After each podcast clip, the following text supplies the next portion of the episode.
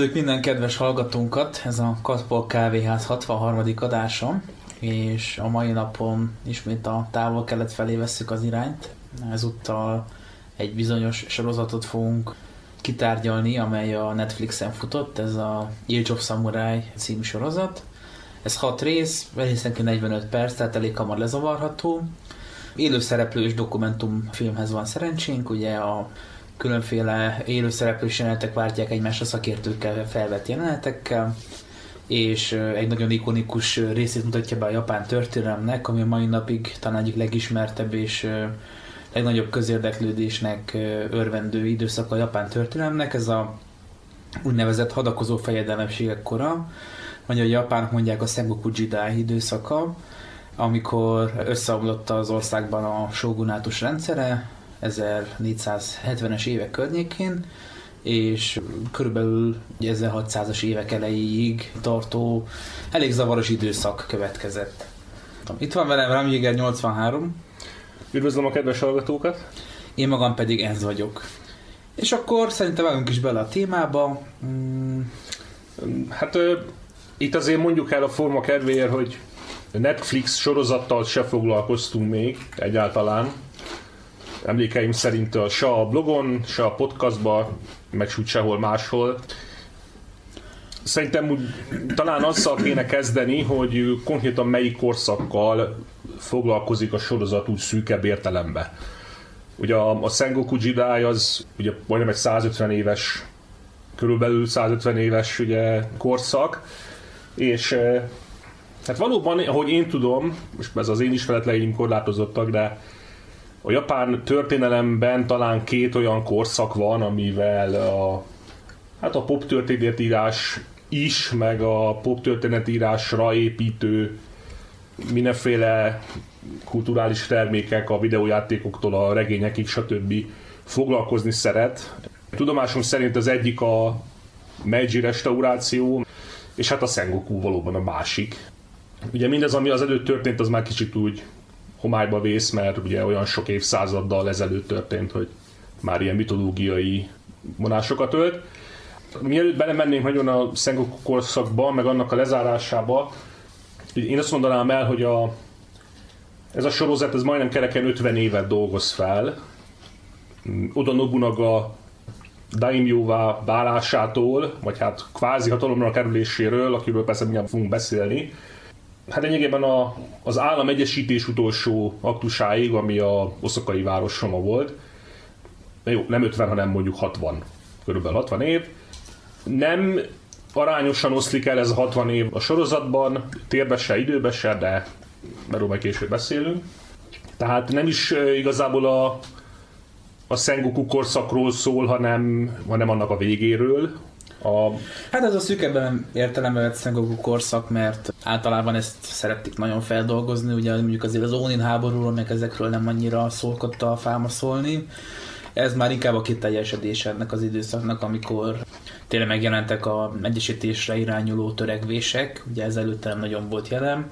Csatázgattak egy picit, de egyébként úgy különösebben nem volt senkinek kifejezett elképzelése arról, hogy mit kéne csinálni. Nem nagyon rendelkeztek egy ilyen összképpel és ekkoriban létezett körülbelül 6-7 darab dámjó, akinek a víziója és a lehetősége is megvoltak hozzá, hogy egyesítse Japánt egyetlen egy zászló alatt. És ezek közül a három legismertebbnek az életével foglalkozik részletesebben a sorozat. Ők ugye szorosan össze is függnek, kapcsolódnak egymással. Az első már említett Oda Nobunaga, aki egy meglehetősen jelentéktelen tartománynak a vezetője volt, és hát mondhatni, hogy meteoritként bár a meteorok azok hullanak, de... Igen. Ahogy mondani szokták, hogy a pályája hullócsillagként ível, és így ember a hullócsillag az zuhan. Tehát... De, de neki számára meglepő módon emelkedett fel, és hát vált egy igen rossz hírnevű, meglehetősen brutális újraegyesítővé, aki hát nem különösebben adott a finomságokra, meg a diplomáciára, meg ilyesmikre. Őt követte a halála után Toyota Hideyoshi, aki egyszerű paraszti sorból származott, és hát ugye meglehetősen nagy státuszemelkedést hajtott végre élete során. Első beosztása Nobunaga szandálhordozója volt a fáma szerint, ami igen, és Nobunaga egyébként majomként csúfolta, mert ilyen kis gnómszerű kinézete volt, és meglehetősen komikus figura lehetett egyébként. Tehát ő a második meglehetősen valószínűtlen újraegyesítő, a harmadik pedig talán azért már sokak által ismert Tokugawa Ieyasu, aki ugye aztán végül be is fejezte az egész folyamatot. És van is ezzel kapcsolatban egyébként egy kis ilyen japán verses mondók, aminek a lényeg az, hogy Oda Nobunaga az megfogja a kakukkot, utána Hideyoshi megfőzi, és a végén az egészet Tokugawa eszi meg, tehát hogy ő az, aki befejezte az egész folyamatot, és aki maradandóvá is tette ennek a, a eredményét. Hát azért úgy érdemei elismerése mellett azért a munkadandárját nem ő végezte. Azt szerintem mondhatjuk, tehát az egyesítési folyamatnak az ömét azt nem ő irányította. Igen, a berénye a türelem volt egyébként, tehát hajlandó volt kivárni azt, amíg minden vetétársa kihal mellőle, és akkor egyedülőként marad a porondon. Illetve nagyon megfontolt ember is volt, tehát hogy a habitusa bár sokkal lassabb eredményeket hozott, azért végül mégiscsak neki hozott kedvező eredményeket. Szerintem az előzményekről még el kéne mondani pár dolgot, hogy ugye valóban a, a Sengoku korszaka az már úgy majdnem száz éve tartott, amikor elkezdődik a, a sorozat cselekménye, és egyben Oda karrierje. És hát valóban nem sok forrás foglalkozik ezzel a korszakkal Oda Nobunaga előtt, mert igazából kicsit tényleg olyan érdektelen, ami történt, mert ugye teljesen összeomlik a központi hatalom, akár a vallási, akár a katonai. Fontos szerintem először felütésként megjegyezni, hogy Japánban nagyon régóta már nem a császár gyakorolta a hatalmat, hanem ő egyfajta főpapi vallási szerepet töltött be. Körülbelül, mint az ős magyaroknál ez a kettős kánrendszer, az egyik az csak imádkozott, a másik meg úgy csinálta a az érdemi részét. Hát ebbe a császárnak jutott az a szerep, hogy egész nap imádkozik, meg nem tudom, rituálékat csinál, és volt a tényleges vezetője Japánnak a Shogun, Ugye a Shogun alapvetően Japánban az csak hogy tábornok, tehát a mai napig is használják ezt a Shogun kifejezést. Az ő esetében viszont a barbárokat leigázó nagy tábornoknak volt a rövidítése, mert ugye Japán szigetén nem csak japánok éltek előtte, hanem más törzsek és népek is, és őket igázták le a japánok évszázadok alatt és ennek az egyesítési folyamatnak a vezetője volt a Shogun, ami később egyfajta ilyen katonai diktatúrának a motivumai töltötte magára, és Japán tényleges uralkodó ez a bizonyos Shogun volt. Volt egy rövid időszak, amikor a császár megpróbálta visszavenni magának a hatalmat, ám ez teljes bukással ért véget, és ennek az eredményeként emelkedett fel az Ashikaga sógunátus, akik szembefordultak a császárnak a törekvéseivel, és ezek az Ashikagák jó pár száz évig uralták Japánt, mielőtt végbe következett ez a fajta összeomlás. Ugye egy meglehetősen ártatlan dologban indult egy utódlási vitán veszett össze két család, és az egész aztán odáig fajult, hogy gyakorlatilag a főváros az ilyen csatatérré változott, hatalmas tömegmészárlás következett be, és ezek után a Shogun már nem is tudta visszaállítani a hatalmát. És ami ebben az időszakban szerintem érdektelen teszi, hogy nincsenek nagy karakterek, tehát nincsenek ilyen karizmatikus személyiségek, nagyon-nagyon organikus folyamat játszódott le. Voltak azok a hivatalnokok, akik a Shogunhoz voltak hülyek, de nem rendelkeztek tényleges uralommal nem volt földterületük, stb., hanem hivatalnokok voltak tulajdonképpen, és voltak a szamurájok, akik tényleges földterülettel, fegyverekkel, katonai képességekkel bírtak, és akik magukhoz ragadták a hatalmat ezektől a hivatalnokoktól. Ez egy ilyen hosszú organikus folyamat volt, és hát igazából nem nagyon lenne mit benne bemutatni. Tehát, uh... nem, nem volt, de a legfontosabb különbség az, hogy a, a császári hivatalnok réteg, ami létezett Kínában, az Japánban nem Igen. Ugye ez volt egy fontos különbség. Itt én hozzátenném azt, hogy a, mikor néztem ezt a sorozatot, meg úgy utána olvastam, meg utána hallgattam dolgoknak, hogy abban belegondoltam, hogy nagyon nehéz találni az európai ember számára értelmezhető párhuzamot erre az egészre. Hát magyar szemszögből meg végképp nem. Mert ugye itt Japánnak ebből a szempontból szerintem a két fő attribútuma ekkoriban az, hogy a japán hát nemzet, bár mondjuk nem mindegy, szóval a japán szigetcsoport az földrajzilag nagyon széttagolt, és még a központi hatalom létezése idején is nehéz volt érvényesíteni a, hát a központi hatalmat mondjuk az országnak, vagy a főszigetnek mondjuk a távolabbi pontjain. Ugye nagyon sok hegyvölgy, nagyon sok erdőség, stb. És a másik az, hogy eh, mivel eh, Japánt a történelme során ugye sose szállták meg sikeresen, egészen 1945-ig, már akkor is ugye megadás révén, nem pedig harcba. Szerintem van egy erős, talán organikus elem a japán történelembe, tehát a külső behatásoknak az aránylag alacsony szintje. Sőt, a külső behatásoknak a, tehát a szünetelése nagyon sok évszázadon át.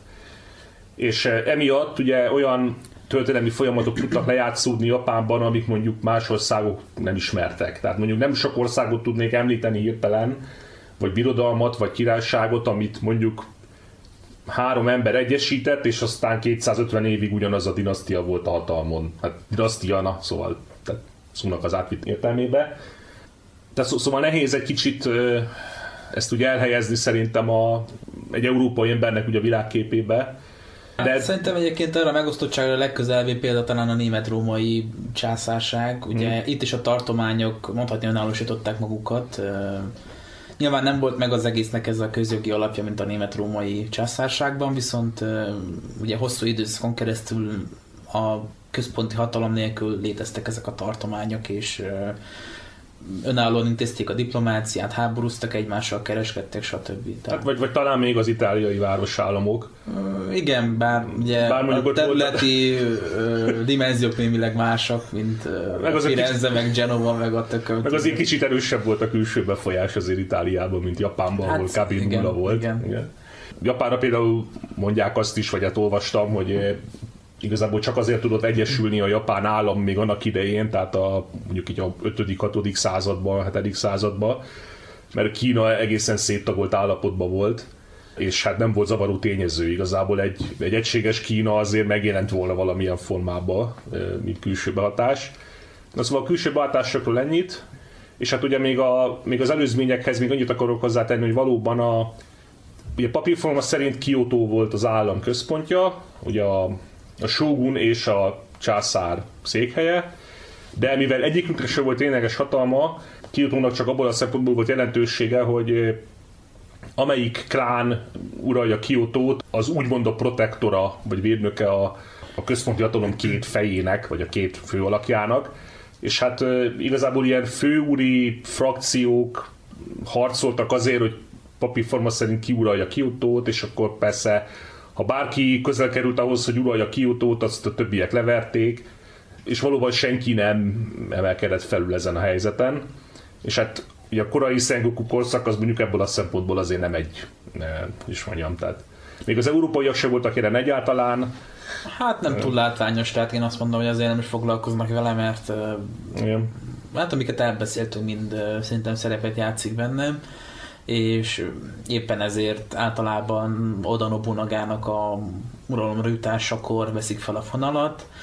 Ugye Nobunaga nagyon fiatalon került hatalomra, és ő, ő volt a fiatalabb fiú a kettő közül, ami az apjának egy meglehetősen furcsa döntése volt, hiszen ő volt a különc gyerek, míg az idősebb fiú volt a, a mintagyerek, és hát Nobunagáról például köztudott, hogy szeretett énekelni, és meglehetősen furcsa alkalmakkor kapott rá kedvet, például akár haditanácson, vagy bármiféle szertartások alatt komolyabb alkalmakkor. Elkezdte a kedvenc dalait énekelni, és hozzá legyezővel táncolni, és el is terjedt róla, hogy ő Nobunaga a bolond, mert hogy ez egy nagyon kedvelt szokása volt neki. Mellett eléggé hirtelen haragú volt, és alapvetően sem vette a tradíciókat, és kiemelten is milyen utálta a buddhizmust is, mint vallást. Ugye nem véletlen, hogy Nobunaga alatt került a legközelebb ahhoz Japán, hogy felvegye államilag is a kereszténységet. Nobunaga elég sokáig kacérkodott ezzel a gondolattal a portugálok behatására, de aztán nyilván a halála ez meglehetősen nagy gátat emelt a dolog elé, és hát nem is nagyon vették utána annyira komolyan a dolgot. Voltak ugye keresztény dáviók ebben az időszakban, de azért olyan nagy nemzeti jelentőségre soha nem tudott szert Hát mondjuk a, a japán államnak a fő hát vezérei közül talán még ő engedélyezte a legjobban a külföldi befolyást, és vett át a legtöbbet a külföldi hát, találmányok, behatások közül. Igen, ő egyébként számos szempontból egy abszolút reformer volt, ami a sorozatban is elhangzik, hogy ő volt az, aki el, először nagy számba alkalmazott a sigarukat. Ezek a nem szamuráj, tehát közszármazású katonák voltak, akiket alaposan felfegyverzett, illetve kiképzett, ami szokatlan volt ebben az időszakban. Nagyjából úgy működtek ezek a paraszti katonák, mint a bandériumok itt Európában, tehát hogy amit találtak kapakassa, azt vitti magukkal a harcba. Egyébként a ninja fegyverek nagy része is ebből született, tehát ilyen sarló meg hasonló elmés eszközöket használtak a harcban. Igen. Ő viszont ténylegesen felfegyverezte őket és bevetette a harcban, ami első alkalommal akkor bizonyított, amikor a saját unokatestvérét kellett legyőzni, azt hiszem. Na most, mikor az államegyesítőkről beszélünk, így bele fogunk hamar futni az ilyen családon belüli leszámolásokba, meg vetékedésekbe. Egyébként ez elhangzik a sorozatban is, hogy a, a Sengoku korszakban teljesen bevett szokás volt, hogy a családi kötelékekre ugye a hatalmi harcokban nem voltak tekintettel, tehát az, hogy a, egy daimyo megölte a fiát, a fia megölte a daimjót, a daimyo megölte a testvérét, az apósát, anyósát, ez rendszeres volt. És ez szerintem nézve azzal magyarázható, hogy a, mivel ugye nem volt központi hatalom, és ugye minden daimjónak a hatalma az igazából csak a saját képességeiből fakadt, tehát nem, nem a császár iránti hűségből, vagy a császár támogatásából, vagy a hogy a Shogun által, hanem csak a saját magukra számítottak effektíve ezek a, ezek a nagy birtokosok igazából. Ezért amit mi úgy érdekházasságnak nevezünk, japánoknak biztos van valami szép kifejezése rá, az ott nagyon dívott. És az azt jelentette, hogy, hogy nyilván senki nem választott magának se asszony, se férjet, se fogadott fiút, stb. Ez egyébként az államegyesítőknél ugyanígy lesz, tehát mind a három nagy államegyesítő esetében szerintem ez úgy elmondható. Oda Nobunaga se önszentából talált asszonyt, hanem e, ugye Saito Dawson e, lányát vette el. Nem akart belészedni, ezért kényszerített. Hát, igazából kényszerítették, igen, szóval de, de ez teljesen bevett dolog volt, mindenki így járt, aki ilyen pozícióban volt, nem beszélve arról, hogy ugye bevett szokás volt így a különböző fiúknak, vagy fiatal férfiaknak így az örökbefogadása. És ugye a... Gyakori volt egyébként a túszadás is, alapvetően rokonok, vagy fontosabb tábornokok rokonai, akik esetén azt biztosították, hogy senki nem szegi meg idő előtt a békét, mert hát akkor nyilván a túsznak a feje, egyéb testrészei bánták ezt a fajta hitszegést, tehát ez a fajta diplomáciai biztosítékadás is egyébként meglehetősen visszanyeste a családfákat a gyakorlatban, mert hát árulás akkor is létezett, éltek is vele, és hát ez a túsz nem mindig örült neki. Ebből ugye voltak bonyodalmak oda Nobunagának is. Igen, és mivel, mivel számukra ugye maga a családi kötelék is nagyrészt egy kényszer, ezért semmiféle szentség vagy ilyesmi nem kapcsolódott hozzá Hát ugye Oda Nobunaga is megölette legalább az egyik fiú testvérét, az egyik nagybátyját, sőt az egyik nagybátyával szövetkezett a másik ellen, szóval ez, ez nagyon dívott, ugye később Tokugavát arra kényszerítette, hogy úgymond halára ítélje igazából a saját fiát, meg a feleségét. Ez, ez ugye bevett dolog volt, és ez nagyon visszaköszön a sorozatba is, Sőt, hát ugye a öröklés esetén is gyakori volt az öröklés biztosítása azáltal, hogy a lehetséges egyéb jelöltektől megszabadulunk. Ugye Takeda is így járt, amikor a második feleségétől származó Katsuyorira hagyta a hatalmat, ugye akkor a többi megparancsolta, hogy hát szépen távozzanak az élők sorából, legyenek szívesek. Tehát egy meglehetősen sajátos időszak volt ez minden szempontból. Hát meg azt hiszem Uezugi Kenshin is a saját idősebb fivérét pucsolta meg, mikor visszatért a számüzetésből. I- igen, és aztán ráadásul szüzességet fogadott egész életére, úgyhogy az öröklést azt nem sikerült ezzel az úttal biztosítani.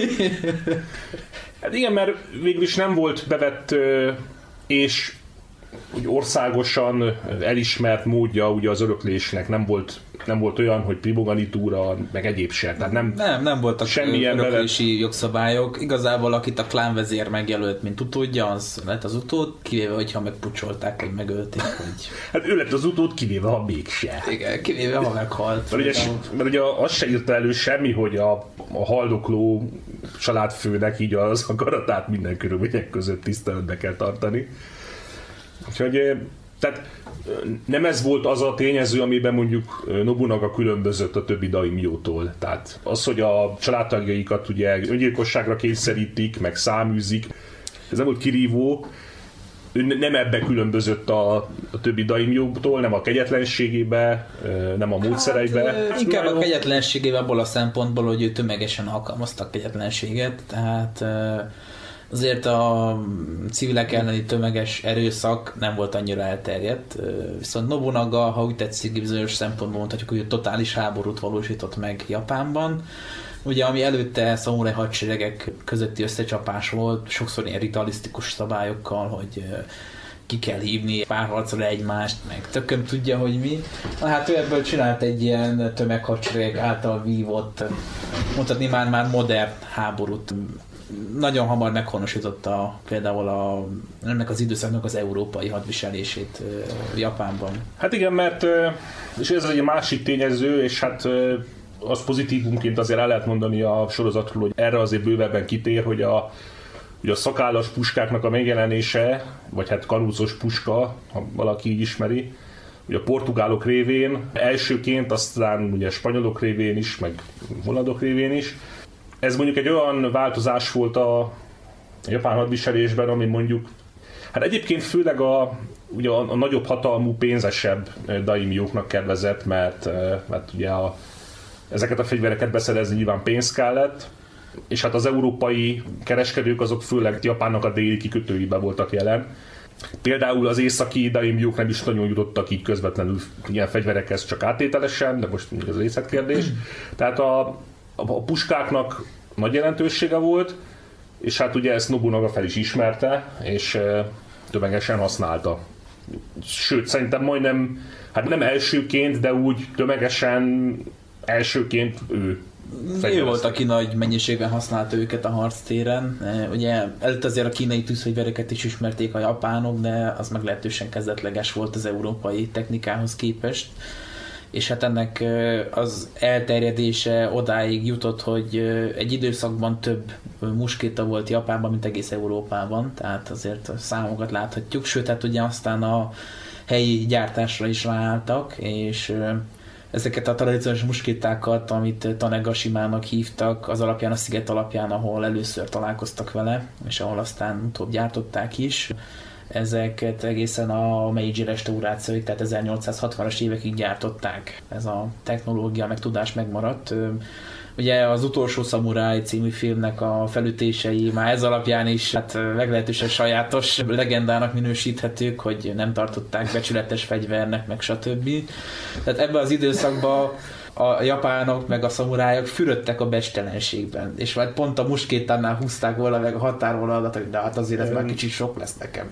Egy, egy pár mondat erejéig valóban, ma már felosztott beszélni kell az utolsó szamuráj című hát, rettenetről, mert ugye az is egy a nyugati világban megjelent kulturális termék, ami Japánnal foglalkozik, tehát mégis ugyanaz a tágabb értelembe vett téma, mint a mai témánk, egyszer vettem a váradtságot és egy ilyen rövid podcastot végighallgattam arról, ami kifejezetten arról szólt, hogy miért történelmietlen a utolsó szamuráj című film. És hát nagyon erős ez a Moszkvában zsigulikat osztogatnak effektus, tehát hogy van alapja a történetnek, de nem ők voltak, nem azon az oldalon, nem így történt, nem ott, és ott igazából semmi se passzol. Tehát Na mindegy, szóval. Igen, hát ugye annak a, a vezetőjét, aki Katsumoto-nak hívnak a filmben, ezt Saigo Takamori-ról mintázták, aki valóban egy őskonzervatív szamuráj volt, és ezért is harcolt a reformerek ellen. Aztán a saját oldaluk is reformokba fogott, és nem tetszett neki, fellázott a császár ellen, és valóban volt egy ilyen heroikus kardokkal berohanunk a puskákban jelenet, amikor nem volt több lőszerük. Tehát... Ez nem mindegy. Tehát, hogy előtte ők is vígan lövöldöztek, és nem 1600-as évekbeli páncélokban voltak, tehát még azt azért tegyük hozzá nyugodtan. Jó. Na most, hogyha már ez a sorozat a témánk, itt azért mondjuk el, hogy azért nem messze nem ennyire rossz a sorozat, nem is mondjuk, hogy nagyon jó, de ha ezt vesszük, hogy a történelmi hűség, hát azért a, az utolsó szaburánál azért jóval magasabb Igen, színvonalat hát képvisel. Mondjuk ez várható is, mert ez dokumentumfilmként hirdeti magát, az meg hát fantasy jellegű termék. Tehát maga a történelmi hűség egyébként nem problémás. Szerintem az problémás, hogy sokszor nagyon leegyszerűsítik a narratívákat, nem mennek bele részletesen a dolgokba, ez nyilván a hosszúságból is adódik, tehát 50-60 évet összefoglalni hat részben, úgyhogy Igen. mindenről szó legyen, ez lehetetlen feladat, és hát sokszor elég lényegtelen dolgokat emelnek ki, tehát mondjuk körülbelül egy, egy részt eláldoznak összesen a hat rész közül Date Masamunéra, aki egy meglehetősen jelentéktelen Daimyo volt. Tehát egy legendás alak, de mint történelmi személy meglehetősen jelentéktelen volt az impaktja. Hát általában annyit csinál, hogy a teázik is megemlítik, hogy ő igen, és Dante Masamune is ott volt. És körülbelül ezzel vegyen egy csomó idő, amikor ugye, tök értelmetlen. Ugye csak hogy elhelyesen helyezni a laikusok kedvéért úgy földrajzilag, hogy ugye ez a kis jelentéktelen tartomány, ahol Nobunaga Daimyo volt ez Ovari, ez kb. a mai Nagoyának a területe. Na most Ovari valóban egy kis tartomány volt, de azért úgy összességében aránylag közel van a hatalmi központhoz, tehát ugye Oszakához, Kiotóhoz. Na most eh, azért Japán ennél nagyobb, és hát vannak még távolabbi eh, tartományok, és hát Date Masamune és az ő klányának a felső területe az ugye a fősziget legészakibb részén volt körülbelül, tehát eh, egy ilyen hatalmas lakatlan terület. Tehát. Igen, és én gyanítom, hogy Masamune csak azért szerepel a sorozatban hosszabb ideig, mert hogy az ő a Chad karakter, aki nem tudom, így tetszik a macskás nőknek. Semmi másokot nem látok rá, hogy ennyi ideig szerepeltetik, mert ó, félszemű volt, és volt olyan szemfedője, mint a kalózoknak, hát majd, hogy nem papagája van ugye a sorozatban. Jó, persze, tehát biztos nagyon férfias daimyo volt, meg minden, de azért az ő tényleges történelmi szerepe azért nem indokolja, hogy ennyit foglalkozzanak vele. A, Ráadásul sokkal fontosabb szereplők kimaradtak, ahelyett, hogy Date Masamune bekerült, tehát... Uh... Hát Uezugi Kenshiről egy szó nem esik, a Maedákról egy szó nem esik, a Mori klánról is csak annyiban, hogy amikor később elmondják, hogy amikor Toyotomi Hideyoshi ott vezetett hadjárat, de, de ott se, az se nagyon az egy fél mondat, szóval. Pedig hát körülbelül tíz évig harcolt ellenük Oda Nobunaga, úgyhogy azért egy kicsit komoly szereplők voltak. Hát ráadásul ugye végül Tokugawa törte meg a hatalmukat ténylegesen. Igen. Ugye, Hojókról sincsen szó azon kívül, hogy öt percben elrendezik őket, hogy legyőzték őket pedig hát ők is azért egy elég jelentős klán voltak, és elég fontos szerepet töltöttek be. És akkor már ez ilyen sima zug, meg ilyenek nem vele sem ennyi. Ja, sima zugról egy szó se, tehát semmi. Arról, ami Sikokun történt, egyáltalán semmi. Szóval vannak ilyen aránytalanságok a, a sorozatban, és ezt nem lehet azzal magyarázni, hogy csak 6x45 percük volt, mert Másrészt ugye olyanokról, mint Masamune, meg egyéb dolgok, ugye meg aránytalanul sokat foglalkoznak ehhez képest. Igen, sőt, hát ugye sokkal fontosabb lett volna például még belerakni azt, hogy amikor Nobunaga az Azai klán ellen, meg az új Shogun ellen harcolt, akit ő helyezett a pozíciójába, ez sem nagyon hangzik el. Mert igazából a sorozatban úgy jön hogy egy geci volt, és ezért nem segített Tokugavának, de valójában egy kétfrontos háborút vívtak a két szövetséges és egy, le voltak kötve az erőik a területük két oldalán, tehát a sorozatban egy húlyol egy igazi geci volt, és nem segített, mert for the lose.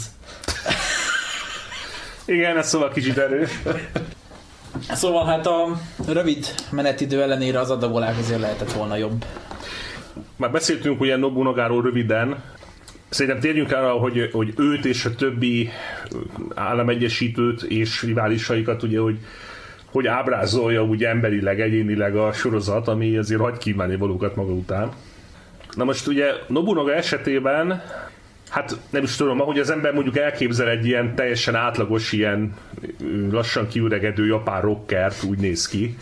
egyébként Hideyoshi szintén, és ráadásul ugye olyan ruhákban, meg olyan hajviselettel ábrázolják őket, ami nem is történelmi, tehát történelmileg nem passzol. Igen, tehát a menbant azért megtartották, viszont ugye a fejük kopaszra volt borotválva a menbanon kívül, azért nem csak konyba rakták simán, és akkor ugyanúgy a többi részét. Hát ez már túl sok effort lett volna ezekhez a jelenetekhez. De hát... Igen, és a szamurájok ugye a, a kifejezés nem jut eszembe, de ugye a fejtetőt borotválták a, Igen. szamurájok. Tehát nem nyírták fel a hajukat oldalt, mint a sorozatban, ez nem, ez nem abból akkorból származik. Igen, ezek úgy néznek ki, mint egy csapat ilyen leértékelt uh, fantasy, japán uh, steampunk világból, nem tudom. De hogy a történet nem sok köze van, az egészen biztos. És tehát Nobonagán értem, hogy mire akartak menni, hogy ilyen rockerbe, vagy a játék szarik a tradíciókra, meg akármi, viszont röhelyessé válik egy idő után. Szerintem a hiba, amiben belestek, az az, hogy a fiatal Nobunagának voltak ilyen alűrjei, ami miatt ugye Vostobának egy fajankónak tartották, egy, vagy bolonnak. De azért ugye, a, amikor már vezető szerepbe került Nobunaga, akkor azért felvett más alűröket is. Hát például a, a legfőbb hobbija az a teaszertartás volt ugye a krónikák szerint. Ugye gyűjtötte a műkincseket, stb. Na most ehhez képest a sorozatban végig megmarad ebbe a kvázi kocsmatöltelék szerepbe. Tehát mindig követeli az italt, meg otthon fetreng. Meg mindenkivel kiabál, tehát teljesen ilyen infantilisként van ábrázolva, ami azért tehát mondjuk az életek korai szakaszára igaz lehet, de amikor már azért fél Japánt ő vezette, ne higgyük már, hogy egy ilyen barom faszarcuként viselkedett állandóan, mert hogy körülbelül senki nem követte volna, szóval...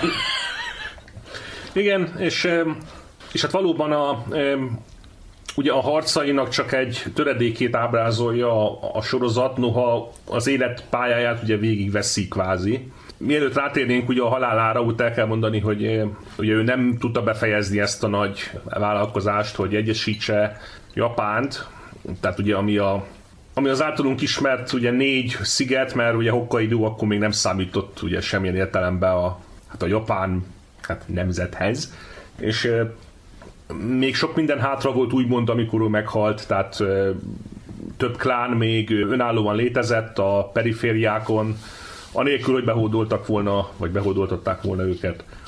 Hát tulajdonképpen Közép-Japánnak a egyesítését tudta végrehajtani, és ugye elfoglalta a tót is, a saját báb sógunját trónra jutotta, pontosabban hatalomra jutotta, mm. és ő aztán el is utasította azt, hogy a sógun helyettesévé nevezzék ki, ami azért elég erősen implikálta, hogy ő magát gondolná el igazából ezen a címen. Ez nem volt egy túl diplomatikus húzás tőle, mi fogalmazzunk.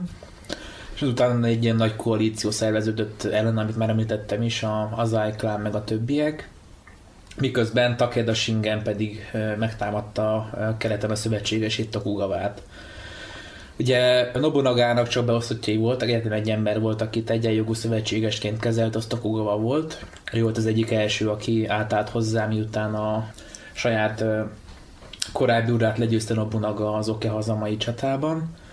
És hát ugye ez volt az időszak, amikor nagyon közel került a bukáshoz, de ugye ezt nem nagyon hangsúlyozzák a sorozatban, nagyon közel kellett maradni ahhoz, hogy ő a megkerülhetetlen országegyesítők egyike, pedig nagyon könnyen úgy alakulhatott volna, hogy mondjuk Takeda Shinyan lovagol be Kyoto-ba és veszi fel a Shoguni címet, ha csak közben meg nem hal ugyebár, ami megtörtént.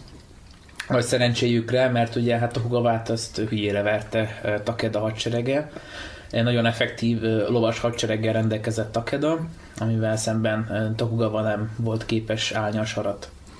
Igen, ugye Takara Shingen és Uezu Kenshin azért viszonylag gyanús módon haltak meg. Mind a ketten egy olyan időpontban, amikor a, az általuk vezetett hadjárat elég jó eredményeket hozott már. Ami hát azért minimum gyanús, de most persze vannak hasonlóan hitelt érdemlő leírások, amelyek szerint egyszerűen csak betegek voltak mind a ketten.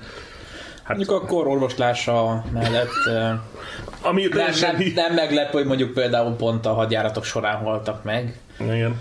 Sőt, hát ugye beszélik el arra később, hogy a japánok nem ismerték fel, hogy nem szabad csak hántól trizselélni, mert ez némileg... Ez sok, sok évszázadba telt, mire ez a... Mire rájöttek, hogy talán nem okos ötlet, ha csak hántól trizs teszik valaki állandóan. Igen. Nyilván egyébként, ha komolyabban beleásnánk magunkat a japán történelembe, biztos találnánk 20 másik daimjót, akik hagyjárat közben felfordultak, meghaltak, úgy tudom én. De ugye Takeda Shingen és Uezugi Kenshin esetében azért azért van létjogosultsága ezeknek a gyanúknak, mert azért akiket hát, ninjának nevezünk, azokat már alkalmazták akkor, tehát voltak merénylők, hát ilyen korabeli kommandósok, tehát már léteztek igazából, tehát csak nem úgy hívták őket. Korabeli Navy Seal. Igen, korabeli fókák. Szóval ugye itt arról van szó, hogy Nobunaga mindig megtalálta azt az érdekszövetséget, aminek a révén ugye fel tud emelkedni bármilyen kihíváson.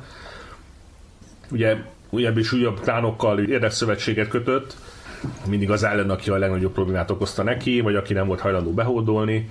Ez nem volt egy egyenletes út, tehát azért voltak közben és hát egy fontos, amit ki kell emelni, hogy a buddhista szekták ellen vívott nagyon komoly háborúkat. Ugye ekkoriban működött az Ikoiki elnevezésű szekta, ami hát mondjuk egy ilyen protokommunista eszmevilágot vallott magáinak, főleg parasztok és kisbirtokosok alkották, akik a szamurájok önkényeskedései ellen lázadtak fel a papok vezetése alatt és hát egyfajta ilyen utopisztikus, mondhatni kommunisztikus világot képzeltek el, ahol mindenki jól lakik, meg mindenkinek mindenből jut, meg mindenki nagyon boldog. Na és hát ezért hajlandóak voltak tömegesen fegyvert fogni és harcolni és két tartományt is egyébként az uralmuk alá vontak Japánban, meg számos ilyen erődítményük volt az országban szerte. Több helyen felkedést robbantottak ki, ugye Tokugavának is egyszer meg kellett küzdenie velük a saját otthoni tartományában, Nobunagának is sok gondja akadt velük, úgyhogy úgy döntött, hogy hát kiírtja őket, nem túlságosan finomkodott velük, és hát a nagy erődítményeiket hosszú éveken keresztül ostromolta a hadseregeivel. Végül aztán sikerrel járt, amelyik erődött ő elfoglaltott, nem nagyon hagyott túlélőket, akár oda menekült civilek voltak, akár a szektának a tagjai, tehát egy elég masszív háborús, bűnös Hát a tömeges jár, megtorlásnak olyan formáit vezette be, amik azért nem léteztek addig. Tehát, igen, uh, igen. Az, hogy templomokat, meg kolostorokat, meg várakat felégetnek, és a, az ellenséges klánok a vezetőségét öngyilkosságra kényszerítik, meg megölik, ezek addig bevett dolgok voltak, de a, a parasztokkal, a talpasokkal szembeni megtorlás az nem. Hát igen, mondjuk úgy jutott fel ilyen korszerődőket, hogy hát tele volt menekültekkel, tehát azért némi különbség volt itt a dolgok között. Na és itt szerzett magának egy meglehetősen rossz hírnevet. Az ország nagy része azért a buddhizmusnak eléggé mélyen teret engedett, és egyik fő vallás volt ugye a sintoizmus hát mellett. Főleg a nemesség, meg a daimjók. A... Igen, igen. És hát már évszázadok óta, igen. Sok... És hát nem túlságosan jó néven vették Nobunagának ezen irányú kiirtási tevékenységét. És hát ugye csak tovább nőtt a borzalom, amikor ugye elkezdett kokettálni a európaiakkal, meg a beengedte a misszionáriusokat. misszionáriusokat szabadon engedte téríteni, meg ugye kapott egy ilyen fekete szamurájt is, a szamuráj nem volt egyébként, bár aként szokták emlegetni, csak beöltöztették a ruhába. Hát kapott egy rabszolgát egy portugál misszionáriustól, hát Yasuke aki... néven, akiről mai napig legendák szólnak, de hát a valós történelmi tények nem nagyon támasztják alá, hogy ő valami ö, ö, nagy fekete harcos lett volna. Hát, de annyit el lehet mondani, hogy legalább egy afrikai az volt ott. Igen, szóval a diversity check az meg volt. Igen, egyébként róla is készült egy sokadik sorozat, vagy hát nem is tudom, hanyadik már, az is most fog megjelenni majd valamikor pár hét múlva, április végén, hát majd én már eldöntöttem, hogy majd így legalábbis, ha többet nem is, de mondjuk egy részt megnézek belőle, aztán a többit meglátjuk, de hát valószínűleg elég cringe-inducing lesz, de mindegy. Hát ez is Netflix, úgyhogy ne sokat ne várj. Na szóval a, és ezen túllépve ezt a nagy ambícióját nem tudta megvalósítani Nobunaga, Ugye az, hogy mit tervezett az ő tisztségeivel, hogy milyen tisztséget akart felvenni, ugye az se derült ki. Egyébként, ha jól tudom, ő csak valami miniszteri posztot viselt, tehát nem volt se régens, se shogun. Nem, hát ugye alatta működött a rendes shogunátus még. És hát ugye Hát árulás áldozata lett, mik vannak, hát majdnem mindegyik daimyo, aki nem ágyabban párnák közszalt meg, az így halt meg. Hát igazából most nem hiszem, hogy a részletekben annyira érdemes belemenni. Hát igen, elárult az egyik tábornoka, és rájuk... Az, hogy pontosan hogy halt meg, azt már nem tudni, hát a bevett magyarázat szerint ugye elégett a templomba zárva, rágyújtották a templomot, egy másik verzió szerint öngyilkosságra kényszerítették a legidősebb fiával együtt. Hát ez mondjuk már részletkérdés, tehát ez lett a... Igen, hát ami egyébként sokat vizsgált dolog a japán történelemben, hogy miért ez a tábornok miért lett áruló, a sorozatban nem nagyon adnak rá világos magyarázatot, említenek egy-két dolgot, nyilván valóságban sincs világos magyarázat, de azért elég sok teória létezik ezzel kapcsolatban. Amiről én olvastam, az egyrészt vagy az, hogy a császári udvar bújtotta fel Nobunaga ellen, támogatást ígérve neki, mert tartottak a nagy reformjaitól, amiket már azért elkezdett véghez vinni, hogy hát akkor egy, előbb-utóbb kitalálja a császára se lesz szükség, ha már nincsen mondjuk buddhizmus. Hát igazi ilyen, napóleoni. Igen, körülbelül ilyen self-made man volt egyébként. A másik pedig, hogy ennek a tábornokának az anyját odaadta túszként egy ellenséges klánnak, de aztán nem tartotta be a békét, és mégis támadott, amit tehát ugye az anyuka feje bánt. Igen. De még ezen kívül vagy 50 féle magyarázat létezik. Minden esetre ennek az eredménye lett az, hogy a hatalmi vákumot azt a már említett tábornok a és ugye nevezzük meg, hogy Akechi Mitsuhide. Akechi Mitsuhide volt, e, aki maga az akarta ragadni a hatalmat. És egyébként műkedvelő költő volt, és vannak olyan krónikák, amik szerint Nobunaga mindig leszólta a verseit. Tehát, hogy, tehát, hogy ember, te szar vagy. Tehát nem tudsz, nem tudsz verset írni. És hát ez is hozzájárult azért a, az indítékaihoz, hogy megsértették az ő költői nézetét. Hát mondjuk Nobunaga egyébként is egy konfrontatív személyiség volt, úgyhogy hát nem sokakhoz volt jó Igen, szava és... egyébként.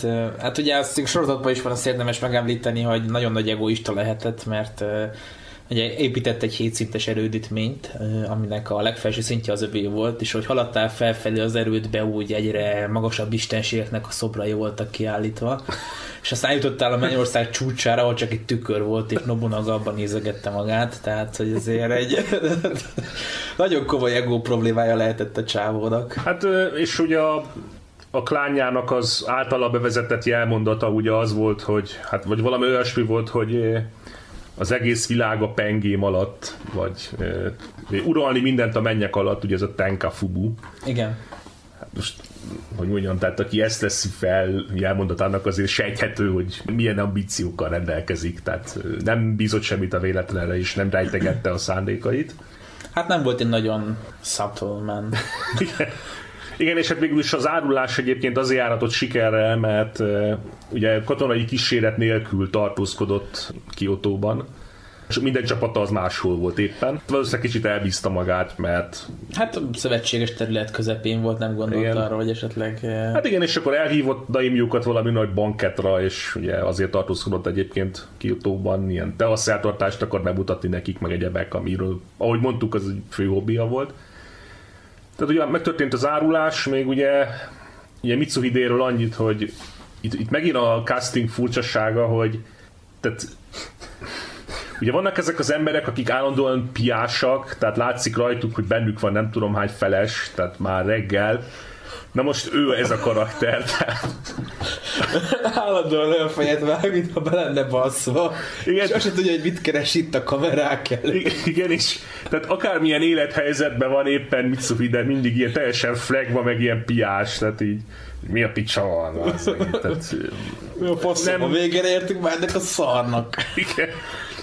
Szóval ez se a legjobb casting döntés volt. Hát szerintem egyébként, ahogy beszéltük a sorozat alatt, az egész kasztot egy kocsma előtt szedhették össze, neki akkor hihetetlenül alkoholista proli feje van. Tényleg, mint hogyha valami vasútállomás restírből szedték volna őket össze. De még az is jó, a gömböc. Fú, az melyik is? A, a szakállas dagadt csáó, aki minden csatában harcolt az 50 év alatt. Igen, a, itt ezt tegyük hozzá valóban, hogy a már említett paraszt katonák közül az egyik, az egy ilyen, ilyen szakállas, jól megtermett ember, aki úgy minden csatában ott van, éppen akciózik, csak hát azért furcsa, mert eltelik közben így 30-40 év, és ő még mindig ott van. És, és ő mindig olyan fejet vár, mint Steven Seagal jobb napjai. szóval úgy, nem tudom, tehát ez is olyan furcsa volt. Um, tehát igen, a karakter dizájnok szerintem helyesek. Nem tudom, hogy gondolhatták ezt komolyan. Igen, és a Tokuga van meg az a, mint a teljesen átlagos ilyen Yakuza verőember. Körülbelül igen, egy ilyen Yakuza henchman kinézete van.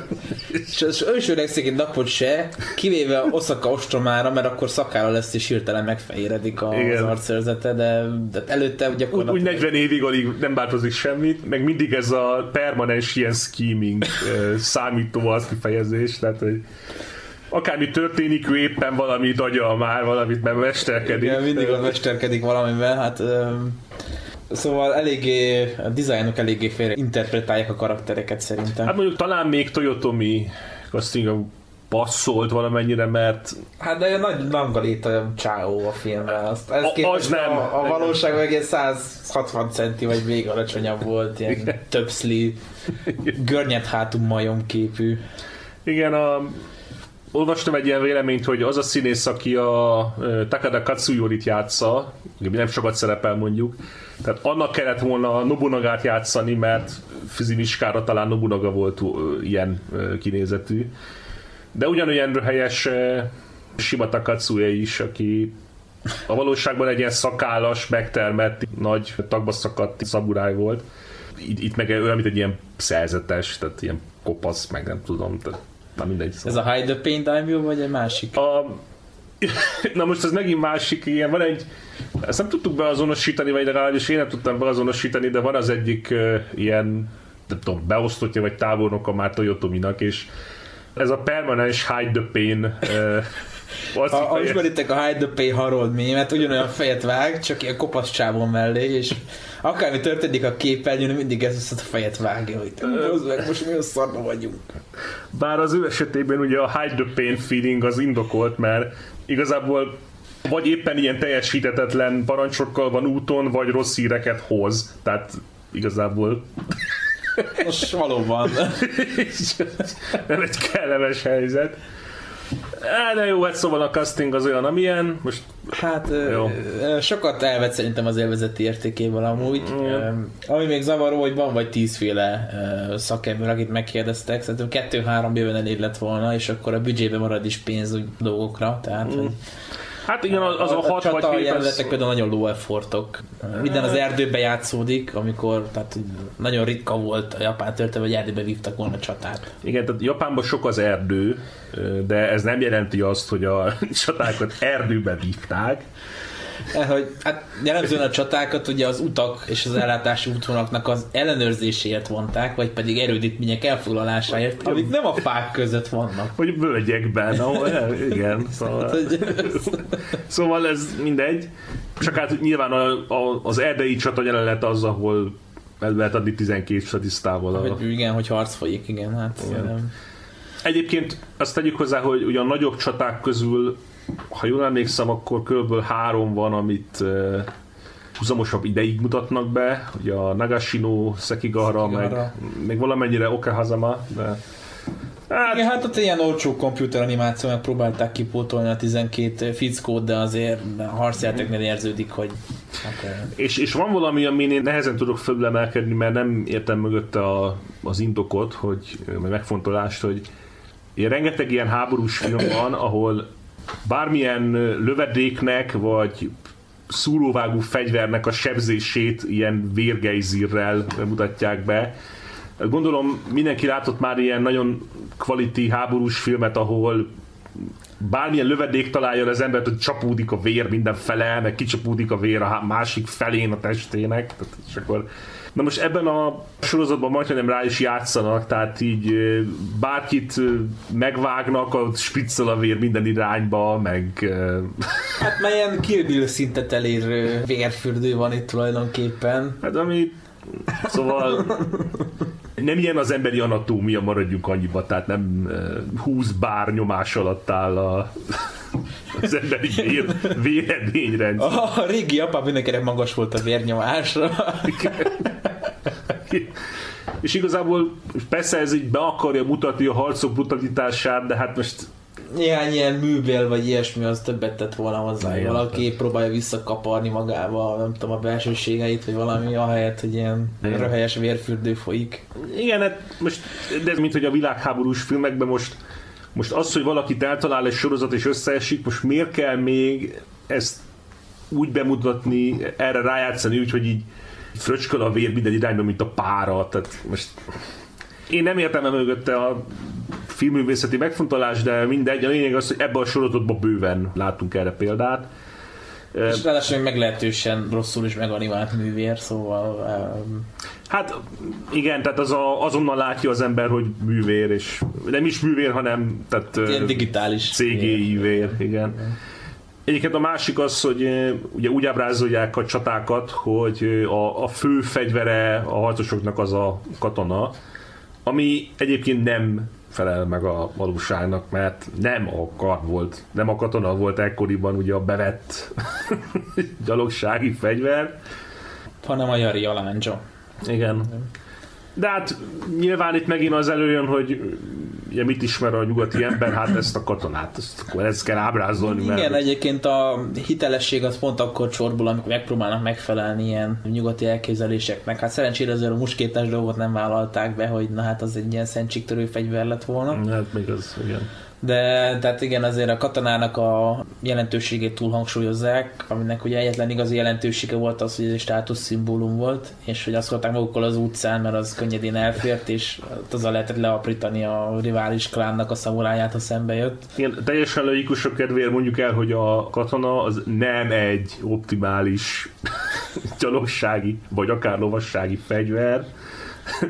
De a sorozat megmagyarázzák, hogy miért volt jó lovassági fegyverként, és így Biztos. Dude. Jó, igen.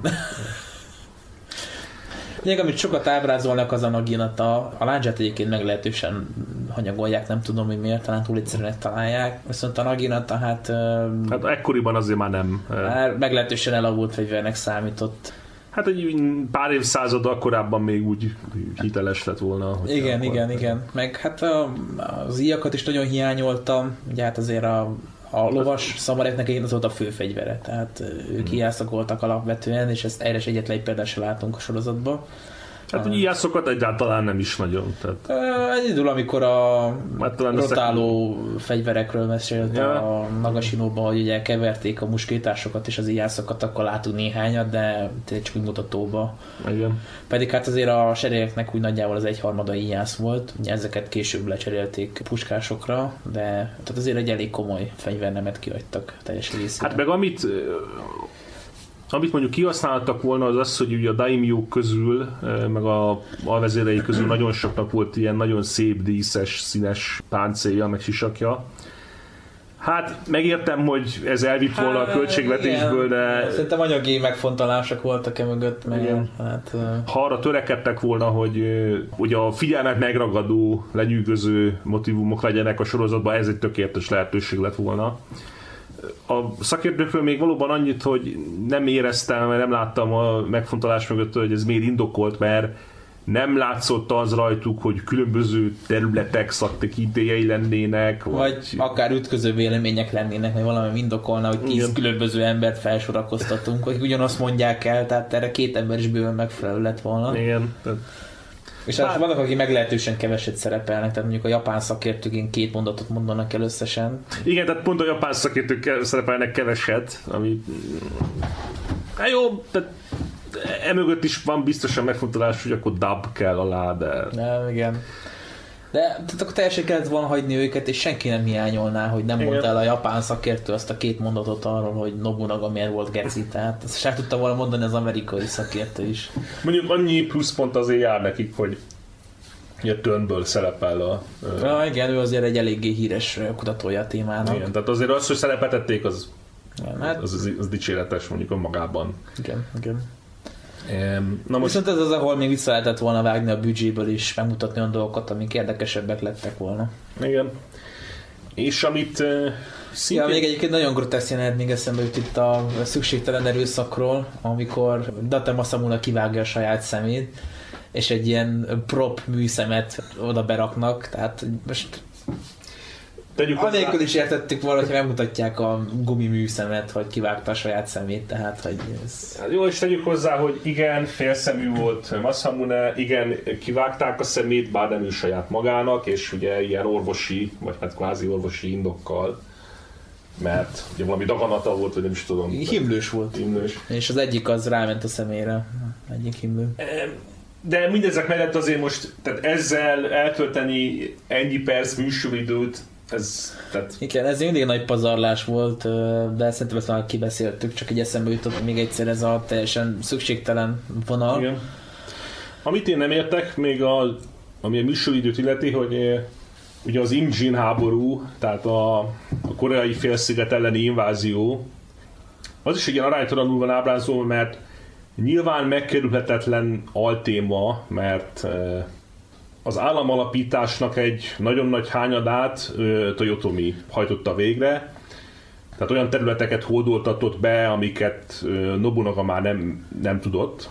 Tehát ugye a Hozsókat, a Shimazu, Maeda, a Mori, Mórik, igen. igen. Ezt mind-mind-mind ugye ő hajtotta végre, és a nagy politikai vállalkozása, ez az invázió volt Korea ellen, ugye a Choson dinasztia ellen, ami ugye hűbéres állama volt Kínának, ugye a Ming dinasztiának. Hát ami nyilván egy szertágazott téma, bár ugye Európában nem annyira ismert, de én, én nem teljesen látom indokoltnak, hogy eh, ebben a sorozatban ennyi ideig foglalkozzanak vele, és így foglalkozzanak vele, mert eh, tehát ha az volt a sorozat szándéka, hogy az államegyesítést mutassa be, és azért szemmeláthatóan ez volt a, a fő törekvés. Noha ugye a címből ezt nem lehet kikövetkeztetni, mert ez, hogy Age of the Samurai, ez mondjuk úgy több korszakról is szólhat egyébként. De ez volt a nyilvánvaló szándék, de most az államegyesítésnek nem volt egy központi vagy olyan marha fontos mozzanata ez az invázió. Hát, lehet, hogy nagyon sok szamuráj vett részt meg. szempontból volt lényeges, hogy ugye ez végül is semmisítette Hideyoshinak a korábbi törekvéseit arra, hogy maradandó államot és dinasztiát hozzon létre, mert hogy ez ugye felélte a tartalékait, és hát különösebb érdemi cél nélkül. Igen. Tehát, hogy ebből a szempontból szerintem kihagyhatatlan volt, hogy szerepeltessék, de tény, hogy feleslegesen sok időt töltenek el vele a sorozat hosszához képest. Ha mondjuk lehet 12 részes lenne a sorozat, akkor azt mondom, hogy jó, van, hát szálljunk rá egy részt, mert annyit megér. De egy hat részből azért, tehát, és lényeges motivok maradtak ki a belharcokból a háborúban. Hát abból is, illetve a tengeri vetületét ennek a háborúnak abszolút elhanyagolják, egy szó se esik róla. Csatornajelenet igazából nincs, leszámítva egy ilyen rajtaütést egy pataknál, ahol a mit sem sejtő, nem tudom, japánok éppen vizet hordanak, vagy nem is tudom, és akkor rajtuk és ütnek ilyen a- ö, generic fantasy RPG kinézetű koreaiak rajtuk ütnek, tehát hogy ö, semmilyen érdemi ruha nincs rajtuk, annak be lehetne az, hogy ezek tényleg koreaiak, tehát Igen.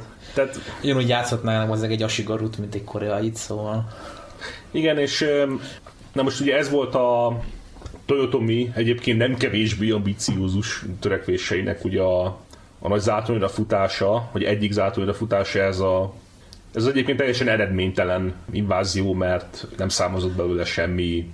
Hát egy csomó erőforrást elpazaroltak, és akkor a végén a kínaiak fel ajánlották, hogy elismerjék őket hűbéresnek, tehát hogy nem egészen erre a kiveletre gondoltak szerintem. Hát, igen, jó van. Tehát egy elég hanvába volt ö, vállalkozás volt. Itt mondjuk úgy tudom megosztanak a vélemények, hogy ténylegesen mi volt a sejtelmes célja ezzel Toyotominak, tehát hogy valóban pályázott a, a kínai császári trónra, ami mondjuk egy eléggé elvetemült elgondolás. Hát nem sok alapja van. Az biztos. Igen. Vagy pedig csak egy ilyen közmunkaprogram volt a szamurájoknak, tehát ö, ilyen értelmezés is van, meg hogy Vagy akár mindkettőnek a keveréke. Tehát Igen. egy ötletnek tűnt, de egyébként is kellemeset asztalra. Bár ugye ez csak az egyik kerékötője volt az ő törekvéseinek, a másik az, hogy hát igazából valószínűleg meddő volt egyébként Toyotomi, mert ugye volt egy felesége, több hát ilyen Ágyasa. á, hát ágyas, most nevezzük őket így, mindegy. És hát furcsa módon az összes ágyas közül egyetlen volt, aki gyereket szült és kétszer, másodjára úgy hosszú távon sikeresen, mert ugye az első fiú az... Hosszú távon sikeresen, meg. Hát, beszarok.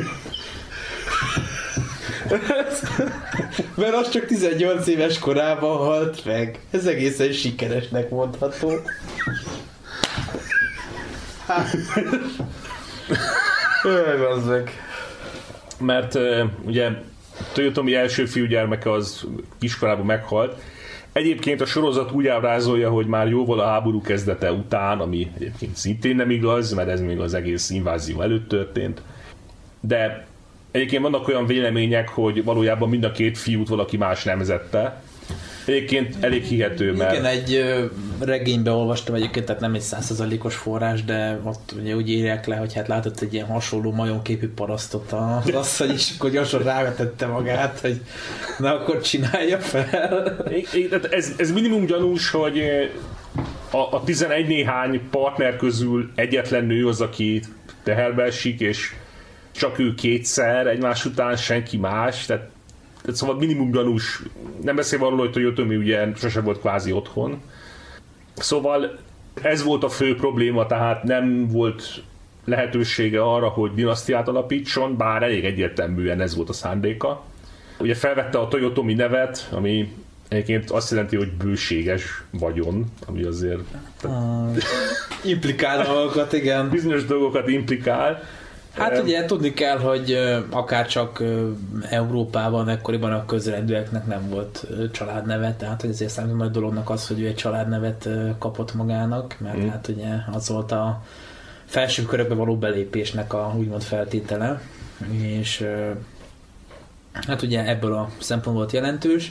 Hogy hogy valaki shogun lehessen a császárhoz kellett a vérvonalát visszavezetnie, mert hát ugye minden hatalom a császártól ered, így nyilvánvaló, hogy a nevébe kormányzó katonai diktátor is a császárnak a leszármazottja. Hát ugye ez egy paraszt esetén nehéz lenne.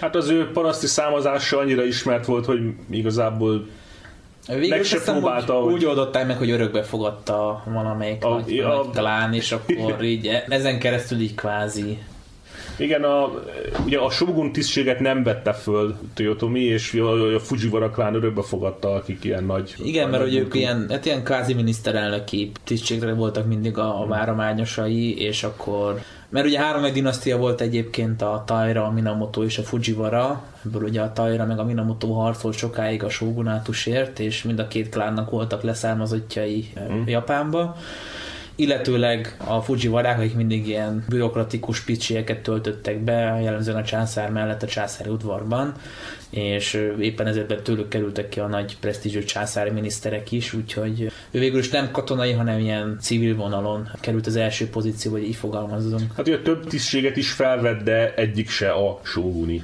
tisztség. Igen, igen. Ugye a régesnek megfelelő pozícióban volt, ugye ez a Sessho, meg most hogy nevezik, Szechuan. De nem volt Shogun. Egyébként még ilyen lexikonok is úgy emlegetik, hogy Toyotomi Shogun, tehát nem, nem mindegy. Tehát Ö, én is találkoztam már egyébként így írva nevével, de... Igen, hát, hát hogy... jó, nyilván ez túl egzotikus így igen, európai ember. Nagyon bele kéne menni a részletekbe, hogy miért nem, meg miért úgy, szóval igen. tényleg egyszerű, mert gyakorlatilag azt a feladatot láttál, mint a Shogun, csak hát ugye... Hát lényeg az, hogy nem volt Shogun, hamisítottak neki családfát, de hát az se volt elég ahhoz, hogy eh, sógun legyen, hát arra volt jó, hogy eladják, mint nemest. Tehát szóval ennyire volt elég az ő hamisítási húzása, amit lényegében be is mutat a sorozat. Eh, az, az egyébként ilyen reálisan ábrázolt szerintem, és, eh, és hát ami történt utólag, hogy egy vének tanácsát állított össze, ugye öt főből, öt nagyhatalmú daimyo-ból. Hát inkább ilyen réges tanácsnak mondanám. Réges tanácsot, igen. Hát ilyen Council of Elders angol fordításban, de a lényeg ugyanaz. És hát... Illetve egyébként két tanács volt, de ez a sorozat se tért ki rá, mert ugye említik Kishida Mitsunarit, akinek aztán nem mondják, hogy igazából mi volt, de volt egy tanács, amit kifejezetten az ifjú fia Hideyori mellé neveztek ki, aki 8-9 éves volt, azt hiszem. Hát 1590 háromba született, azt hiszem, vagy oda ah. és öt éves volt, amikor meghalt. Igen, igen, tehát hogy hát még szóval... nagyon meglehetősen fiatal fia mellé kinevezett egy ilyen ötfős régés tanácsot, meg kinevezett egy másik tanácsot, ami pedig kifejezetten a fővárost igazgatta, és ö, az tulajdonképpen mondhatni egy ilyen Hát, közigazgatási kormányzat volt, míg uh-huh. ugye a másik az inkább egy ilyen katonai jellegű, és hát ugye az volt a terv, hogy este vége ez volt a terv, szóval az volt a terv, hogy az ország nagyobb hatalmú daimjóit összegyűjti egy tanácsba, és ők majd annyira utálják egymást, hogy szigorúan figyelni fognak egymás minden lépésére.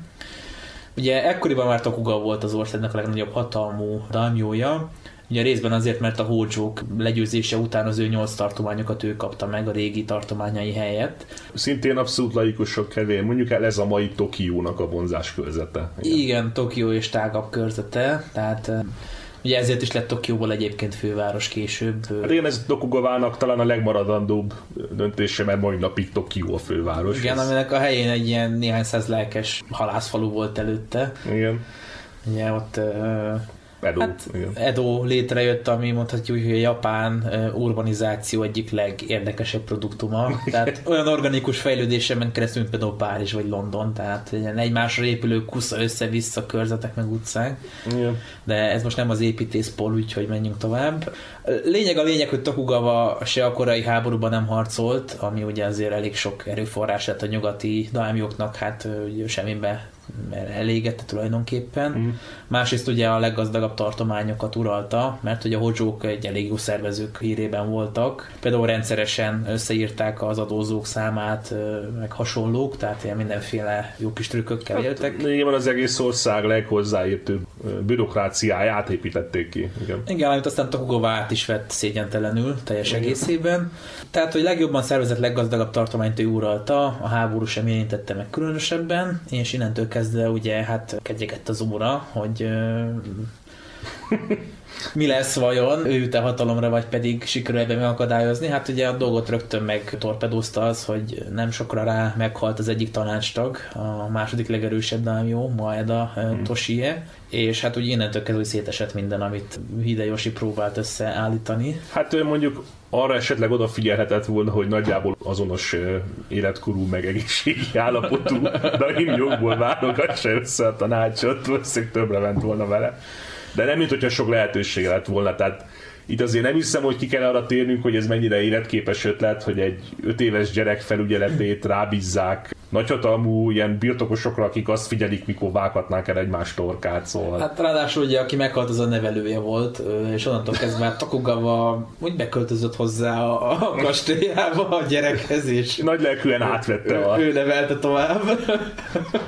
szóval és ugye itt jön képbe a Toyota pártnak az új vezetője, Ishida Mitsunari, aki ugye ennek a ötfős fővárosi tanácsnak volt az igazgatója, mm. és hát ugye ő a korai háború már bizonyította, hogy teljesen használhatatlan, mint parancsnok, egyébként is egy ilyen bürokrata beállítottságú ember volt, Úgyhogy hát innen azért láthatjuk, hogy milyen esélyen vágtak neki a Toyotovik a közelgő végső összecsapásnak, tehát hogy egy több évtizeden át harcedzett hadvezér szemben egy ilyen szerencsétlen bürokratával, aki kösen elszámolási vitába keveredett a Kubajakával, Hideakival, egyik nyugati tartományúrral, és hát ugye akkor itt követték egymást a dolgok, és 1600-ban aztán kenyértörésre került a sor. Voltak ilyen mellékzöngék ott északon, de ez megint tök lényegtelen egyébként. Körülbelül annyiba hát volt... Nem ott dönt el az ország sorsa, szóval. Körülbelül annyiba volt lényeges, hogy a szervezkedő USZ-fogik ellen vonult hivatalosan Tokugawa, azért ment el haza, hogy összeszedje a csapatait, de aztán gyorsan visszafordult, hogy na akkor szétveli is idáékat, ha már ott van. Ugye a Fushimi várnak a védelme, amit külön megemlítenek a sorozatban, az az egy legendássá vált motivum, ugye egy sokkal kisebb sereg hosszú napokat tudott nyerni Tokugavának, amíg visszatért a tartományaiba, és idáig a szemben. Ami ugye ismételten a szövetségnek a teljes életképtelenségét bizonyítja, tehát hogy egy ilyen hatalmas túlerővel felvértezve sem bírtak el az erődítménynek a védőivel. Ugye a, a hány feldolgozása létezik ugye a Sekigaharai csatának, hát mindegyik egyetért abban, hogy Hideaki árulása, vagy hát igen, oldalválasztása döntötte el ugye a kimenetelt. Amit egyébként nem említ meg a, a sorozat az az, hogy ő történetesen ugye Toyotomi özvegyének a fogadott fia volt, és nyilván voltak egyeztetések ugye a, a Tokugawa klánnal a csata előtt, Hát igaz, hogy aránylag későn választott oldalt, vagy hát állt át a csatában, de végül is csak megtette, és ezzel eldöntötte ugye a kimenetelt. Hát ugye a legendás motivum, hogy amikor döntésképtelenül ott állt, ugye jelzett neki, mint Tokugawa, mind Ishida Mitsunai, hogy ideje most már beszállni a csatába, akkor a Tokugawa parancsot az emberének, hogy tüzeljenek rá, és ez kikényszerítették, hogy végül is Tokugawa mellett döntsön az ütközetben. Amiről kevésbé esik szó, hogy Ishida Mitsunani három részre osztotta a hadseregét, az egyik volt az, amit ő maga vezetett, és ami ténylegesen össze is csapott az előbb harc nagy részébe Tokugawa haderejével, eléggé ilyen döntetlen szagú összecsapást vívva. A másik volt ugye Koba Jakavának a várakozó ereje, aminek ugye oldalba kellett volna kapni a Hugaváékat, aztán végül is a Mitsunariékat kapta oldalba. Öte volt egy harmadik erő még egy kicsit távolabb a domboknál, amit a sereg névleges vezetője a Móri klánnak a feje vezetett, és ott voltak a simazok is, meg még több ilyen más nyugati déli klán, akiknél ugye a klán vezérnek az egyik fia boltolta le Tokugavával, hogy nem akarnak igazából harcolni és nem is, hát az egész csatát igazából tulajdonképpen így letáborozva, kajával, meg piával töltötték, aztán szóltak nekik, amikor már támadni akartak, hogy srácok már végig az egész balhénak is így hazavonultak, tehát hogy nem volt egy túlságosan hősies részítők a csatába, de ugye még egy sereg lett volna, ami ugye hát az eléggé rossz pozícióban lévő Tugavára rá támadott volna. A slusszpoén egyébként, hogy utána a Múriktól elvették az összes tartományokat egy kivételével, ami a legszegényebb volt, mert Tokugawa megmondta, hogy ha valaki vállalja a sereg fővezérségét, akkor harcoljon is mellettük.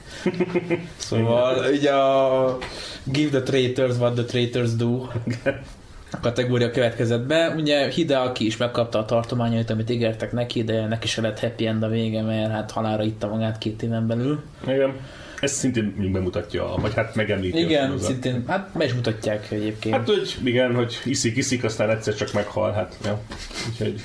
És ami szerintem azért egy jó húzás volt a sorozatos nálam mindenki pluszpontot ért, hogy Osztaka ostromát is bele rakták.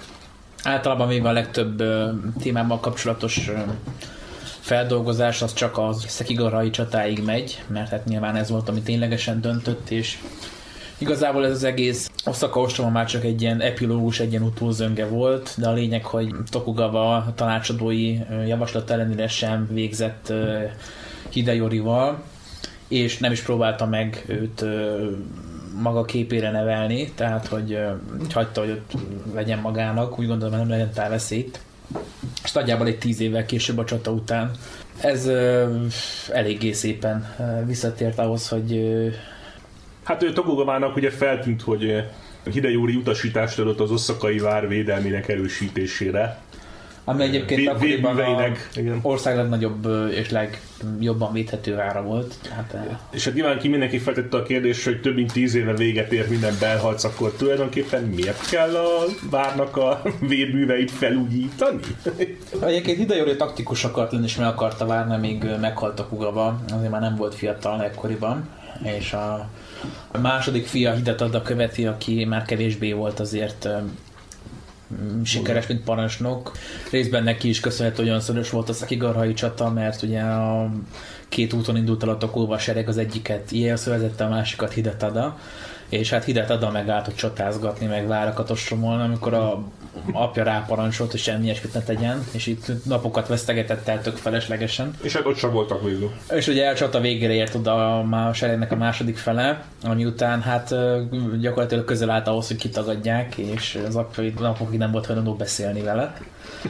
De minden esetre ugye ő volt aztán, aki követte sógunként, és hát ugye a Hidejúri remélte, hogy azért vele könnyebben meg tud birkózni, de az anyja eléggé türelmetlen volt, a Csacsa Igen. nő, vagy más néven Jodó Donó, Igen.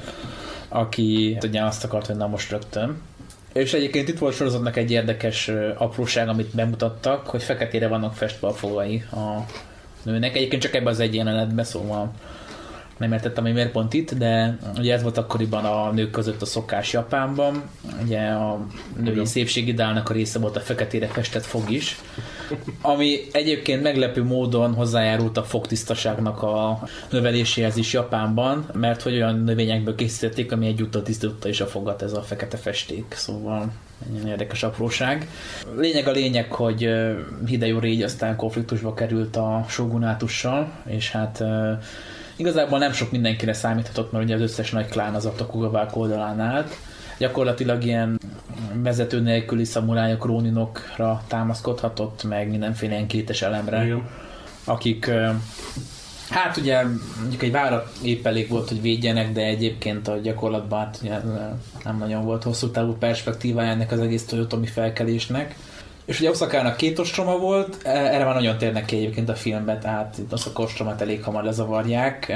Az első ostrom az egy megállapodással zárult, ahol kiküldték a két tábornőit, hogy ők egyezkedjenek, mert ők jobban akarják a békét, hiszen ők ilyen szexista idők jártak és Hideyorinak az anyja nagyon taktikusan beleegyezett abba, hogy feldöltsék a vizes árkot, meg lebontsanak a három falból egyet, ami hát hogy mondjuk úgy, hogy végzetesen meggyengítette az erődítményt. Úgyhogy uh, a, egy évvel későbbi ostromnál már ugye ők is, Hideyori meg az anyja is életét vesztette, és a teljes Toyotomi tábor elpusztult. Tehát én ugye azért nem mondhatjuk, hogy már realisztikus esély lett volna a Kugavát legyőzni, inkább egy ilyen utolsó utózöngéje volt ez az egész korábbi időszaknak. Igen, és hát mégis az igaz, hogy valóban utána kb. 250 évig semmi ehhez fogható mértékű belharc nem volt.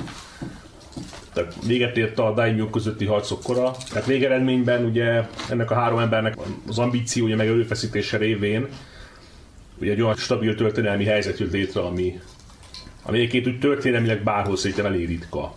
Hát ugye teljes elzárkózással is járt együtt, tehát a hollandokon és a kínai kereskedőkön kívül más nem léphetett be Japánba. Sok mindennel együtt járt, igen, szóval... És ugye a hajótörötteket is kivégezték például. Igen. Ha, ha már a női karaktereket szóba hoztuk korábban, nekem az furcsa volt, hogy nem próbáltak meg a készítők valamiféle erős női karaktert, vagy ahhoz hasonlót bemutatni. Ami egyébként nem teljesen indokolt, mert hát igaz, hogy az intrikák formájában meg az érdekházasságok révén, de azért ugye voltak itt női karakterek ebben az egész történetben, akiknek mondjuk jelentős hatása volt az eseményekre. Ennek ellenére azért De nem. egy picit is próbáltak rájátszani, tehát mondjuk a Neni esetén, aki ugye Hidejorosinak volt a felesége, hogy hát ő nagyon okos asszony volt, meg hogy mindenben mm. ő döntött a férje helyett, meg tököm tudja. Azért néha egy picit úgy éreztem, hogy ez kicsit túlzásba viszik a... Néhány olyan dolgot egyébként túlzásba vittek, tehát egyrészt ez, meg amikor azt mondják, hogy ő, ugye Tokugawa, meg a Hideyoshi, meg a többiek ugye katonáiról, hogy a, a világ legnagyobb harcosai voltak ekkor. És akkor, hát mondom, most jó, tudjuk, hogy a szamurájoknak milyen kulturális pozíciója van, de tehát ez azért kicsit erős. Tehát, hát, azért nem voltak azért a hadszervezésnek olyan szintjén, hogy a világírban alához tartozzanak. Tehát, hát, mi se bizonyít jobban, mint a sorozat, ahol ugye kiderült, hogy a nyugati technológia és szervezés átvétele kellett ahhoz, hogy teljesíteni tudják az országot. Tehát, hogy... Igen.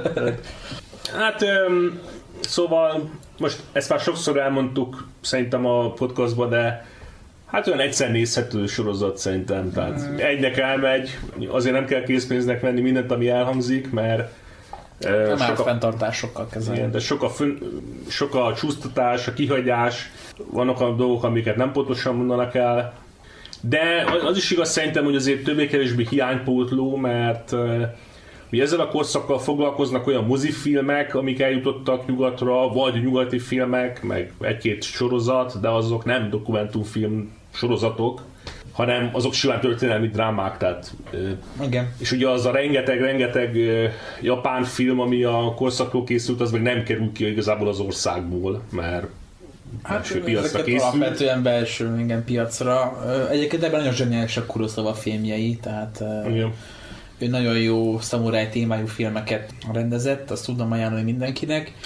És hát Kurosavának van Takeda Shingerül is egy nagyon nagy ívű, zseniális alkotása, ami ugye Árnyéklovas néven jött ki Magyarországon annak idején.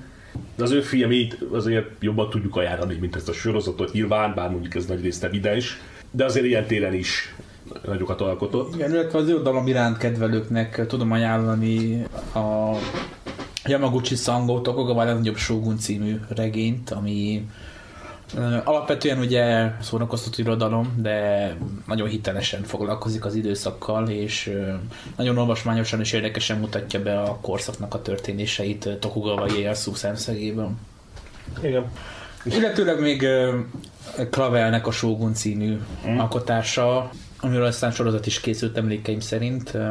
Ja, de még elég régen. Volt is magyar szinkron, le is adták, ugye az állami tévén, stb. Tehát ez mondjuk egy, egy ilyen ismertebb. Igen, na hozzá kell tenni, hogy az is nagy részt fiktív, tehát...